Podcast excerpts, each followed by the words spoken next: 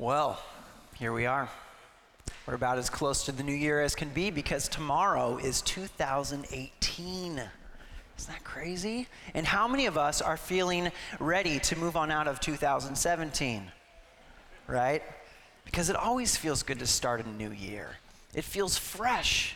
It feels like a fresh start. And every year, before we move out of the present year into the new year, many people anticipating this fresh start make a New Year's what? Resolution, a New Year's resolution. How many of us here have ever made a New Year's resolution? Right? Most of us. And if you've ever made a New Year's resolution, you know that before the New Year begins, you commit yourself to either achieve some goal or fulfill some plan or make some kind of change in your life in the new year. And for me, my most memorable New Year's resolution was made 11 years ago during my freshman year of high school. In that year, 2006, I had started exercising more and was getting into better shape, and I had some pretty big goals for myself in the new, in the new year. And so, for the year 2007, I resolved to do 1 million sit ups or crunches in the new year, which equated to approximately 2,740 crunches per day. However, with all the enthusiasm and confidence I had at the outset, I did not make it through the whole year, or even the whole first day. How many of us here have ever failed to keep our New Year's resolution? Right? A lot of us. See, my complete and utter failure of a New Year's resolution story is not an uncommon one to hear. Many of us have resolved to change something about our lives and have completely and utterly failed, and some of us at the very first attempt. And this, this raises a lot of questions questions about human nature and our desire for change, questions about human nature and our inability to change, questions about why it seems that things could always be better than they are right now. See, the truth is, when we look at the world around us, and we look at our family and relationships, and we look at our own lives, I think we all know deep down that things aren't as good as they ought to be things aren't as good as they ought to be. Somewhere, something went horribly wrong because everything in the nat- natural world seems to tend toward disarray and decay and death. And often our relationships and interactions with people are tinged with dominance behavior and selfishness and hatred. And sometimes we ourselves are just a mess internally, anxious and depressed, confused stuck in sinful patterns, enslaved to sinful desires, feeling lost, feeling alone, without help, and without hope. In those times, we know that things aren't as good as they ought to be. And what do we do? We naturally look forward we look to the future. We, we, we think something here needs to change, and then we make a new plan or resolution, or we settle down in a new location or home, or we start using a new product or device, or we find a new boyfriend or girlfriend, or we pick up a new hobby or fashion style. We do everything and anything to find the newness and change that we think will mend our brokenness and fix our problems. But we reluctantly discover time and time again that every new thing and idea, innovation, reinvention, and change isn't really good enough. And soon the same brokenness and problems return. Why is our culture always looking to the future when nothing we have ever done, achieved, or created has ever completely fixed these problems that are so common to man.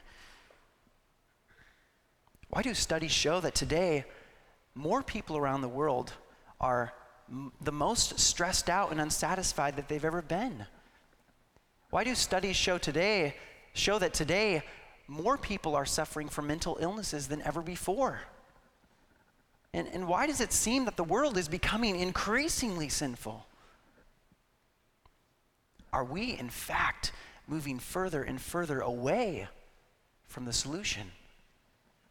Is there any value in reflecting on the past? See, we don't like to reflect on the past.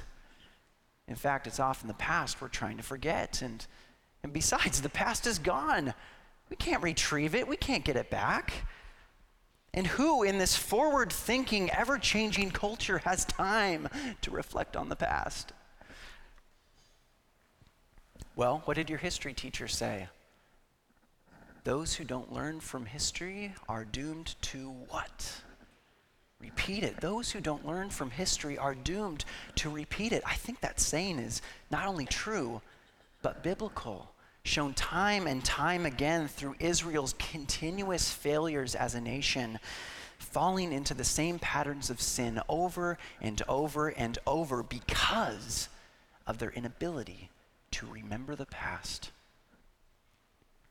So I want to invite you to open your Bibles to Deuteronomy chapter 4. Deuteronomy, fifth book of the Bible, chapter 4. And this morning, I want to ask you to press pause with me before we jump into 2018 and to look with me into the past so that before we race toward the future, we will be able to know and understand our hope. But before we dig into Deuteronomy, let's pray and let's ask God to help us understand His word this morning. Lord God, May we behold wondrous things from your holy, inspired, inerrant word this morning. Lord, your word that shows us the incredible history of your ancient people, a history that exposed humanity's need for a Savior, but also foreshadowed, anticipated, and pointed to that Savior who was to come. God, help us to understand your word and to help us see our Savior afresh this morning. Amen. So, to refresh our memories, to bring us into the context of this story, I want to ask you to pretend with me that you're an ancient Israelite, okay?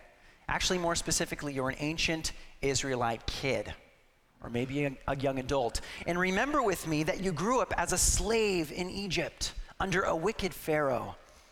But then you witnessed God's power over creation as He parted the Red Sea, and God's power over your enemies, the Egyptians, as He brought you out of Egypt in a great exodus.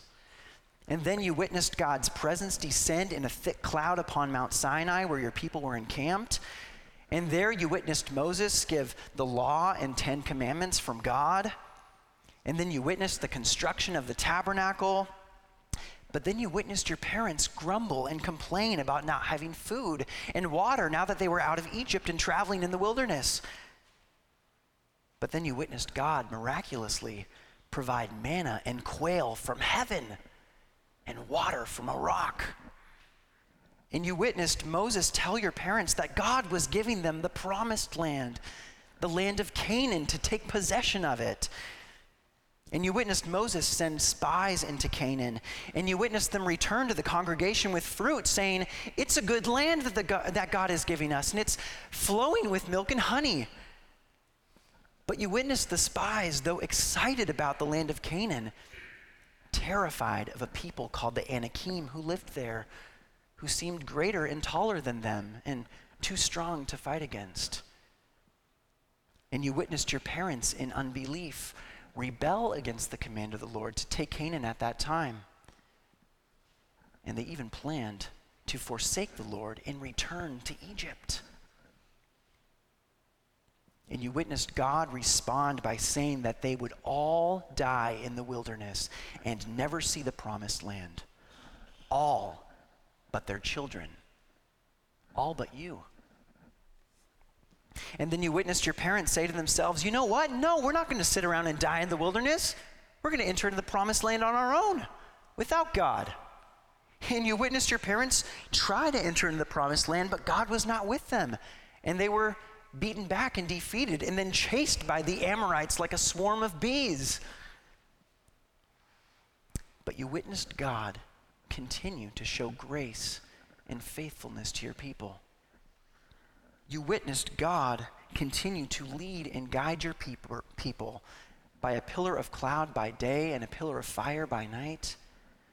And you witnessed the fulfillment of the promise that God, in his grace and faithfulness, would bring the children of Israel to the promised land. And now you are standing on the plains of Moab, right by the Jordan River, after wandering in the wilderness for 40 years, finally ready to enter into Canaan. And Moses recalls all of this history in the first three chapters of Deuteronomy. And he wants to remind you of these past events so that you won't fall into the same patterns of sin and rebellion and unbelief as your parents when you get into Canaan. But Moses doesn't only want to remind you of your people's failures as a nation, he also wants to remind you that though we sin, we can have hope. And that brings us to our text this morning in Deuteronomy chapter 4, verses 31 through 40, where Moses is asking you and I to remember who God is and what he's done for us in the past. So let's read, starting at verse 31. For the Lord your God is a merciful God. He will not leave you or destroy you or forget the covenant with your fathers that he swore to them. For ask now of the days that are past, which were before you, since the day that God created man on the earth, and ask from one end of heaven to the other whether such a great thing as this has ever happened or was ever heard of. Did any people ever hear the voice of a God speaking out of the midst of the fire, as you have heard and still live? Or has any God ever attempted to go and take a nation for himself from the, from the midst of another nation? By trials, by signs, by wonders, and by war, by a mighty hand and an outstretched arm, and by great deeds of terror, all of which the Lord your God did for you in Egypt before your eyes. To you it was shown that you might know that the Lord is God. There is no other besides him. Out of heaven he let you hear his voice, that he might discipline you. And on earth he let you see his great fire, and you heard his words out of the midst of the fire. And because he loved your fathers and chose their offspring after them, and brought you out of Egypt with his own presence by his great power, driving out before you nations greater and mightier than you, to bring you in, to give you their land for an inheritance, as it is this day, know therefore today and lay it to your heart that the Lord is God in heaven above and on the earth beneath, there is no other. Therefore, you shall keep his statutes and, his commandments, which I command you today, that it may go well with you and with your children after you, and that you may prolong your days in the land that the Lord your God is giving you for all time. So, in the context and in this passage, Moses is telling us we must remember God. We must remember God. And this theme of remembering and not forgetting is a central theme of the Old Testament as we're urged over and over to remember and to not forget God's person, God's character, the things God has done, God's commands. And in this passage, Moses tells us at least 10 specific things to remember. 10 things. Number one, God is merciful toward his people. God is merciful toward his people. Verse 31a says, For the Lord your God is a merciful God. And Israel had experienced God's mercy toward them time and time again. For example, after the Exodus, when God began leading his people to Canaan, they struggled to find drinkable water. But instead of just asking the God who had just parted the Red Sea to give them water, they grumbled against God. But God, in his mercy, led them to a place called Elim, where there were 12 springs of water for them to drink from. But just after they leave Elim, they grumble against God again because now they're hungry and they have no food. But instead of just asking God to give them food, they go so far to say, it would have been better for us to die in Egypt, where at least we had meat and bread. But God has brought us out into this wilderness just to kill us. But God, in His mercy,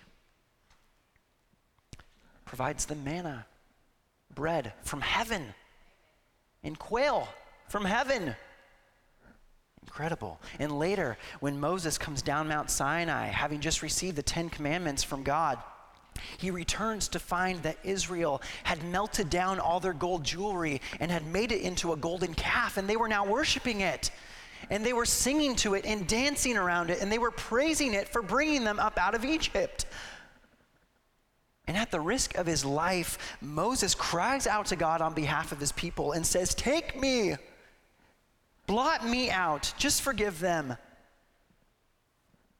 But God, in his great mercy, doesn't take Moses' life, calls his people to repentance, and forgives them. God is merciful toward his people. Number two, God's relationship with his people is covenantal. God's relationship with his people is covenantal. Verse 31b says, He, God, will not leave you or destroy you or forget the covenant with your fathers that he swore to them. And this covenant with your fathers here in Deuteronomy chapter 4 can be traced all the way back to Genesis chapter 15, where God entered into a covenant with a man who would later become known as the father of the faithful. Who is that? Father of the faithful, Abraham. And what happened was God sought out a pagan man named Abram, who would later be renamed Abraham. And God said to Abram, Abram, this is going to be the nature of our relationship. Leave your family, leave your land, leave your pagan gods, and follow me. I will be your God. You belong to me now. And God promised to make Abram into a great nation, and promised to bless his descendants after him, and promised to be their God.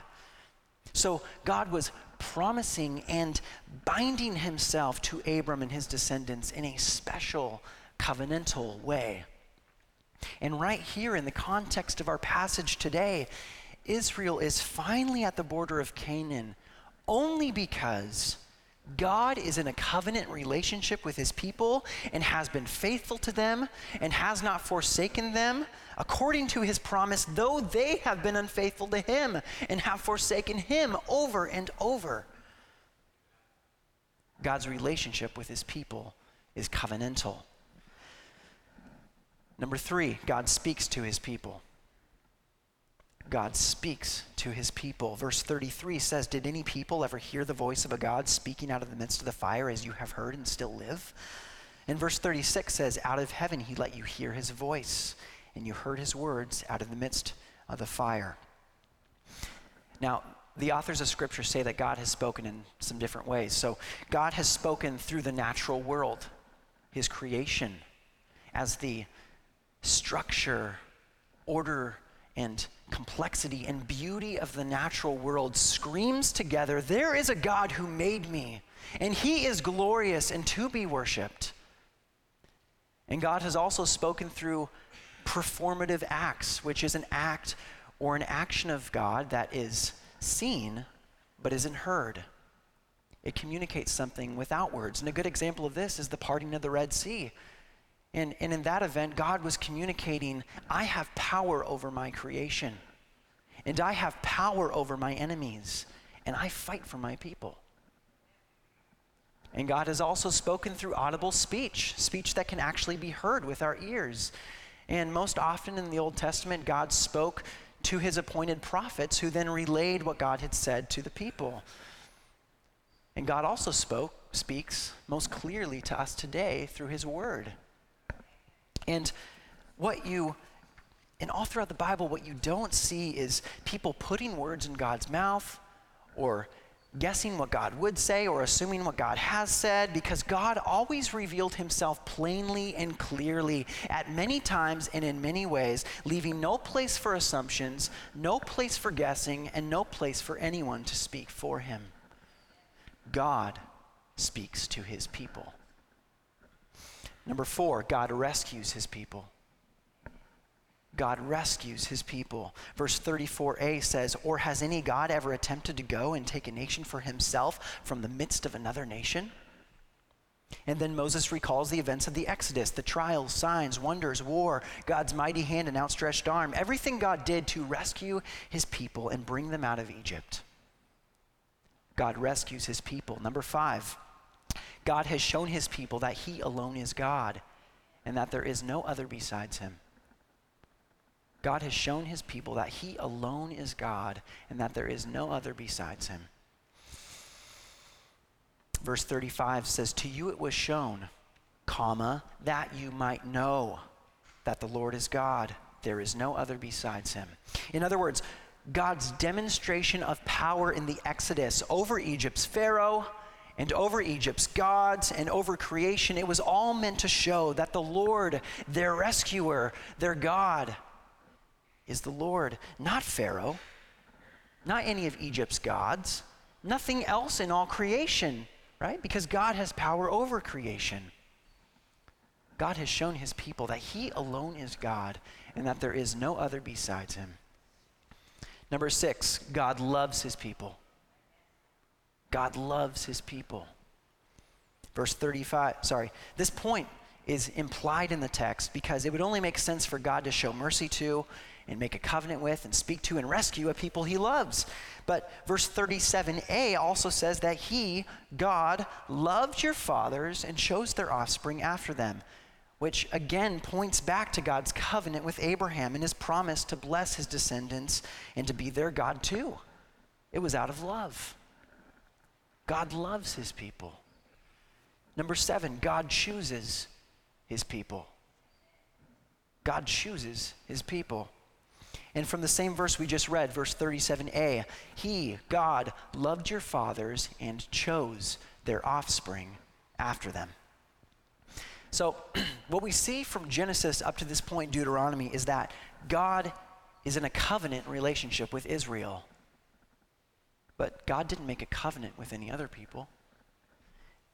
And God rescued the Israelites from slavery in Egypt, plucking them right out of another nation, saying, I will take you to be my people, and I will be your God. But God didn't do that for any other people. And God gave them his law and commandments. But God didn't give his law and commandments to any other people. And over and over, the Old Testament says that the Lord was their God. But the Lord was not the God of any other people. And you know why? Because the other nations were busily worshiping the gods of their own design and imagination. And God was bringing them into the land that He swore to their fathers to give to them. But God was not bringing any other people into the land of Canaan by a promise. And God's choosing is inextricably connected to His mercy his love, his covenant, and his rescuing. And in Deuteronomy chapter 7, verses 6 through 8, we read one of the sweetest statements about these connected concepts of God's choosing, mercy, love, covenant, and rescuing. Moses says, For you are a people holy to the Lord your God. The Lord your God has chosen you to be a people for his treasured possession out of all the peoples who are on the face of the earth. And why? It was not because you were more in number than any other people that the Lord set his love on you and chose you, for you were the fewest of all peoples.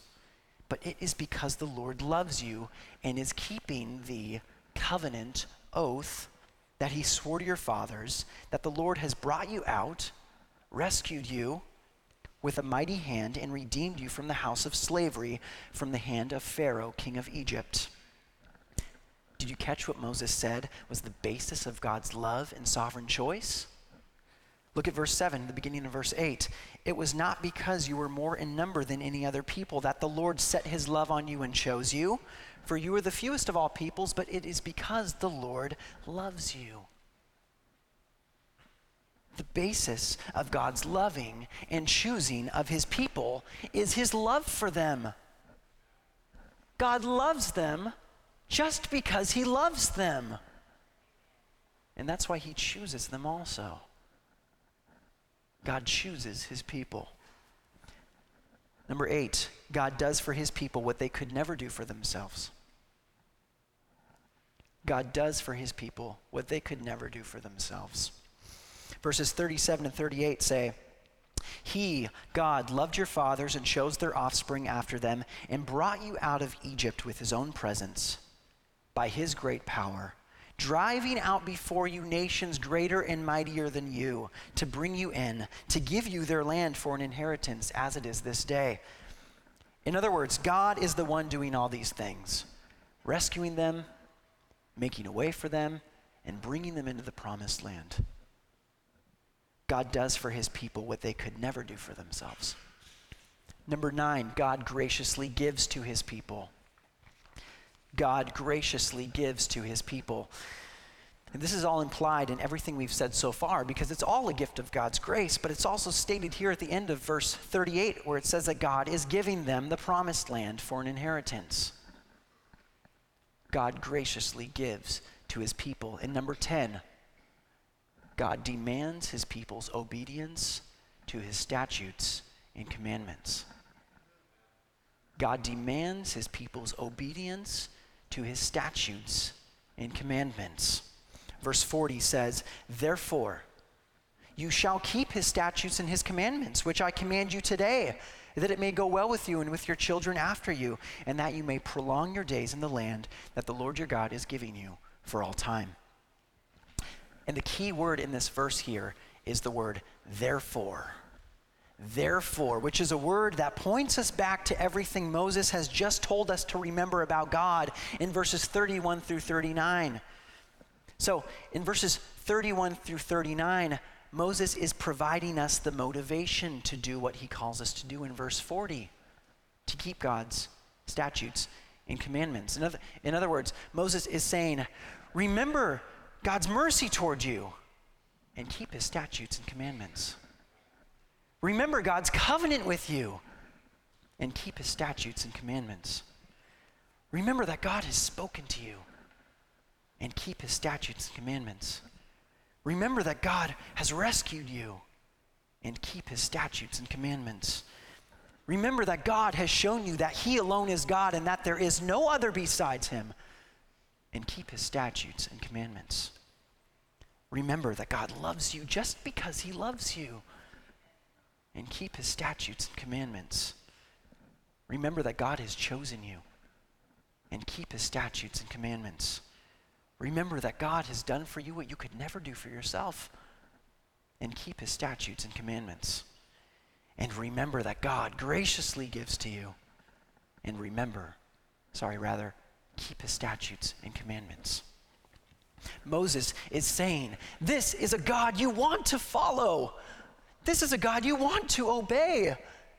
This is a God who has done for you immeasurably more than you could have ever asked for, ever imagined, or ever hoped for. And this is Moses' plea. We must remember God. We must remember God. It's simple. But here's the problem though the message is simple, we are sinful. Though the message is simple, we are sinful.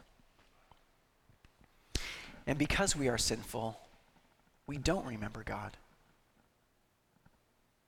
We don't remember God. And you probably don't have to think too long about your own history to convince yourself that this point is true, that we don't always remember God. And why do we so often forget Him? Because Everything in this world competes for our attention and loyalty and love. And we, because of our sin, and just like Israel, find ourselves rebelling against God and acting in faithlessness because we desire other things or expect to have things that God doesn't give us or want things to go our way or just want to do what we want to do or just love our sin. And we know that something is wrong, that things aren't as good as they ought to be. And so we try to make things better. Maybe we try to cover up our sin with good works or try extra hard to be a good person or try harder to do the right thing or resolve with every ounce of strength we have to change. But we fail. And as I said at the very beginning of the sermon, nothing we have ever done or achieved or created has ever fixed these problems that are so common to man. And we often just keep looking to the future hoping that something new will come along and fix these issues or that something we will do in the future will fix these issues when we should be looking to the past to see that that something, or rather that someone, has already come. And this is our hope that God remembers us. God remembers us. I told you earlier about God's covenant with Abraham, but I didn't tell you about how that covenant was established. See, in Abraham's culture, when two parties would make a covenant promise to each other, they would cut open and lay out pieces of a dead animal, and they, then they would walk between the pieces, making their promises, so as to demonstrate and say, If I do not keep my promise, may what has become of this animal become of me. And God entered into this covenant with Abraham, except not by standard procedure. An animal was cut open and laid out, but God alone passed between the pieces without Abraham, which, which was God's way of saying, If I, the Lord, break this covenant, may I become like this animal. And if you, or your descendants, Abraham, break this covenant, may I become like this animal, torn into pieces. Ultimately, God would keep the covenant promises despite Abraham and his descendants' actions, even if it meant he would be torn into pieces. And he was 2,000 years later on a cross.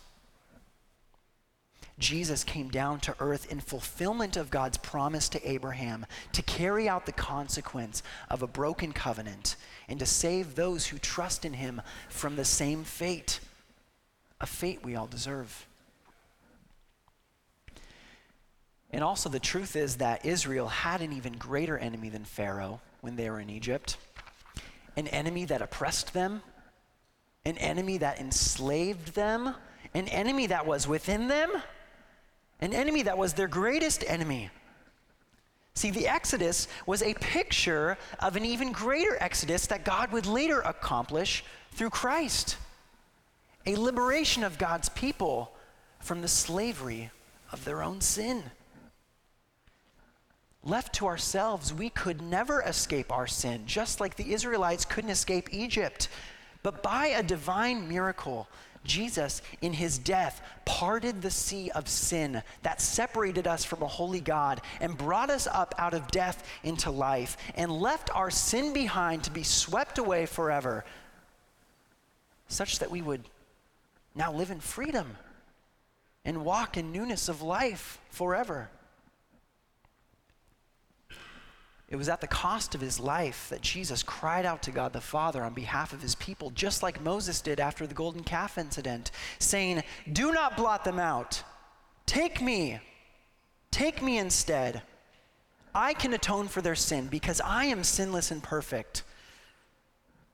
And Jesus died for us, a sinful people so that we might put away every idolatrous golden calf that we conceive with our hands and in our hearts, every golden jewel in our lives that we wear like chains and shackles of slavery that keep us in bondage to our sin. And the manna sent from heaven, and the water God provided for his people in the wilderness sustained God's people physically. But Jesus, who called himself the bread of life, in John chapter 6. And the living water of eternal life in John chapter 4 sustains his people spiritually. How? By changing grumbling hearts to rejoicing hearts, and dead hearts into living hearts, and empty hearts into hearts that are filled and made glad by the goodness and grace of God, such that they no longer hunger and thirst for other things and like the Israelites, those who trust in Jesus too wander in a land that is not their home, not their final resting place. We journey throughout life awaiting a greater Canaan, a greater promised land, a city whose designer and builder is God, a better country that is a heavenly one, Hebrews chapter 11, verses 10 and 16 say. And it's a better country because it's a place of eternal rest. No more pain, no more suffering, no more mourning, no more crying, no more sin in the presence of God forever. God remembered us and showed us the fullness of his mercy in Christ. The fullness of his covenant promises, and even the establishment of a new covenant of grace in Christ. The fullness of his speaking to us by actually coming to us in Christ. The fullness of his rescuing in Christ the fullness of his unparalleled uniqueness and distinctness as the only God in Christ and in what Christ accomplished. The fullness of his love in sending Christ to save us. The fullness of his choosing in Christ, the shepherd who laid down his life for his sheep the fullness of his doing for us what we could never do for ourselves in Christ, who saved us from the slavery and consequences of our own sin and gave us life when we were dead. In the fullness of his giving in Christ, who gave it all and paid it all. For those of you who have trusted in Jesus for salvation, know that God remembered you at the cross. And also remember this that God remembers you today in light of the cross. Many of us have made New Year's resolutions, or will make a New Year's resolution by the end of the day, or maybe won't make a New Year's resolution, but know that there is something in our lives, something significant that needs to be changed.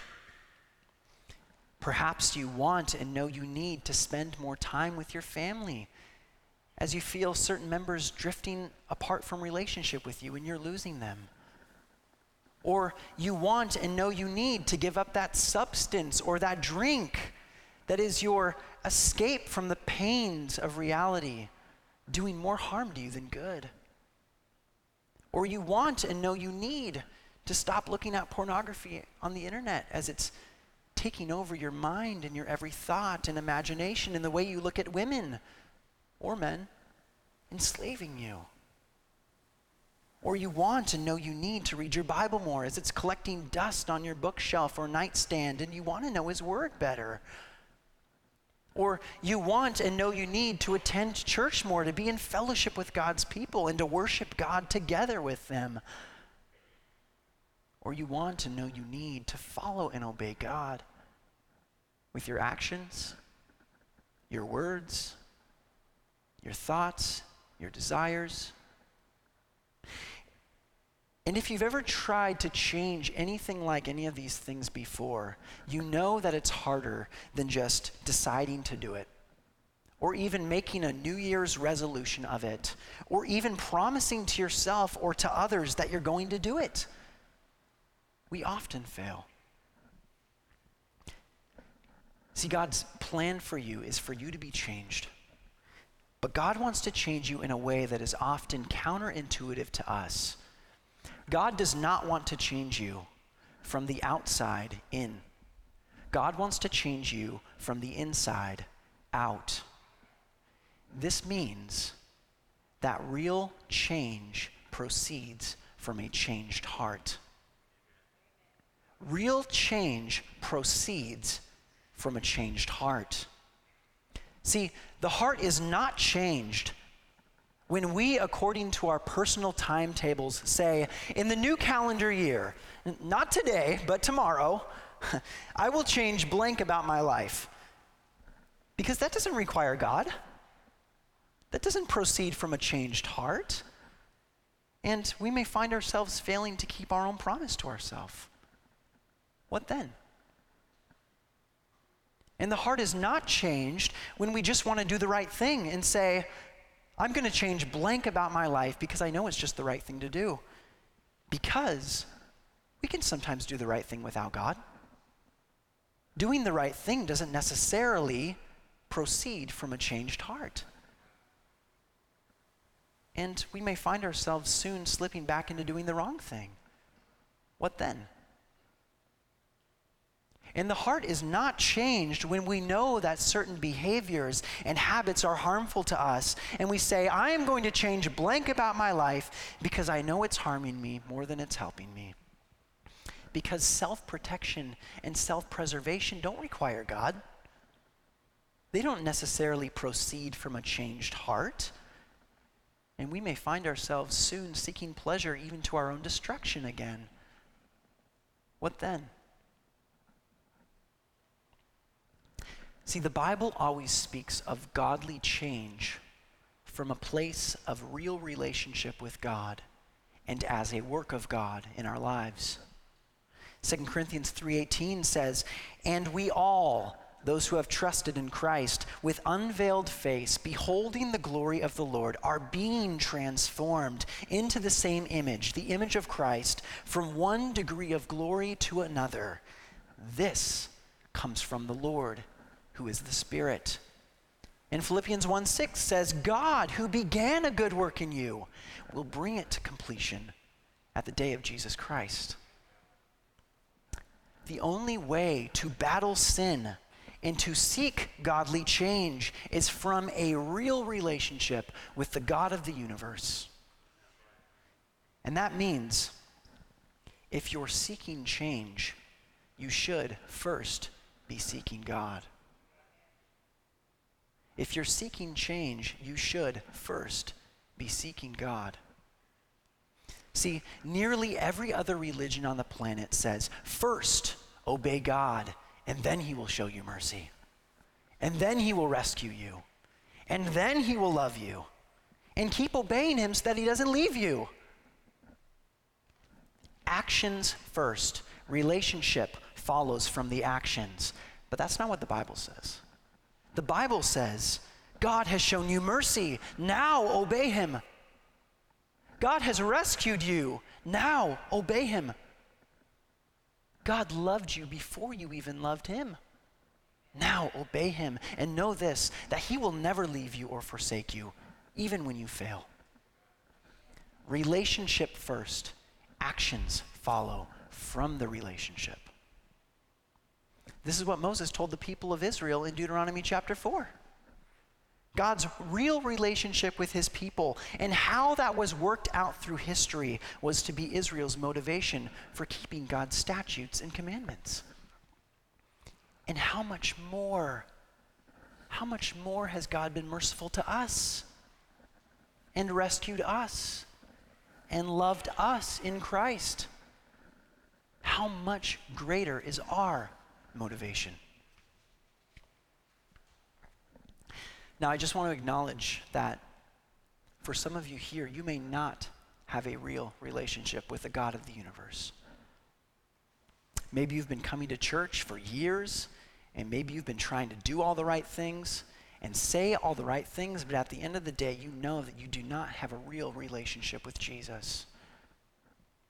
If that's you, then today is the day to see what God has done for you in the past, taking your lifetime of sin upon Himself to forgive you and cleanse you and bring Him into His family. Today is the day to, through faith, give Jesus the rightful place in your heart as your God and your King. And if you did that today, or if you want to do that today, come talk to me out in the foyer after the service. I would love to pray with you and to celebrate that with you. And so, as we enter into this new year, I want to encourage you to remember that God will remember us with eyes of mercy, knowing our frame, that we are weak, fallible, imperfect, and sinful. And God will remember us in light of the new covenant in Christ's blood, whereby we were brought near to God and are now under his grace. And God will remember us as He speaks to us through His Word, His Word that is living and active and powerful in our lives. And God will remember us by rescuing us from our sin throughout our entire life, from specific sins that cripple our walk with God. And God will remember us by continually showing us through answered prayer and miracles and timely words that He alone is God. And God will remember us by showering us with His love and surrounding us with His presence and God will remember us by reminding us that we belong to Him because He chose us and He brought us into His family. And God will remember us by continually doing for us what we could never do for ourselves, like changing our desires, so that we desire Him more than we desire our own, our own sin. And God will remember us by graciously giving to us everything that pertains to life and godliness to remember who God is and what He's done, and that He remembers us is boundless hope. But to forget God is the surest way to discouragement and failure. When we forget God, all we have left to look to and our only hope for change is ourselves. And we fail ourselves. But when we remember God, we know that his steadfast love and faithfulness toward us will always result in grace and mercy over us. And this gives us hope. Hope that God will be with us every step of the way through the good and the bad and the ugly as we battle sin and as we seek godly change and as we journey in this life to the greater land, the greater promised land of heaven. Let's pray. Lord God, I want to pray for those of us here in this room today who know that there is something or maybe a lot of things in our life that needs to change. And Lord, I pray that your people would look not to themselves, but to you, specifically to who you are and to what you've done and to what you've promised by your grace to do in our lives. So, Lord God, give us the grace to remember, and give us the grace to follow, and give us the grace to change in this new year. We ask this in your name. Amen.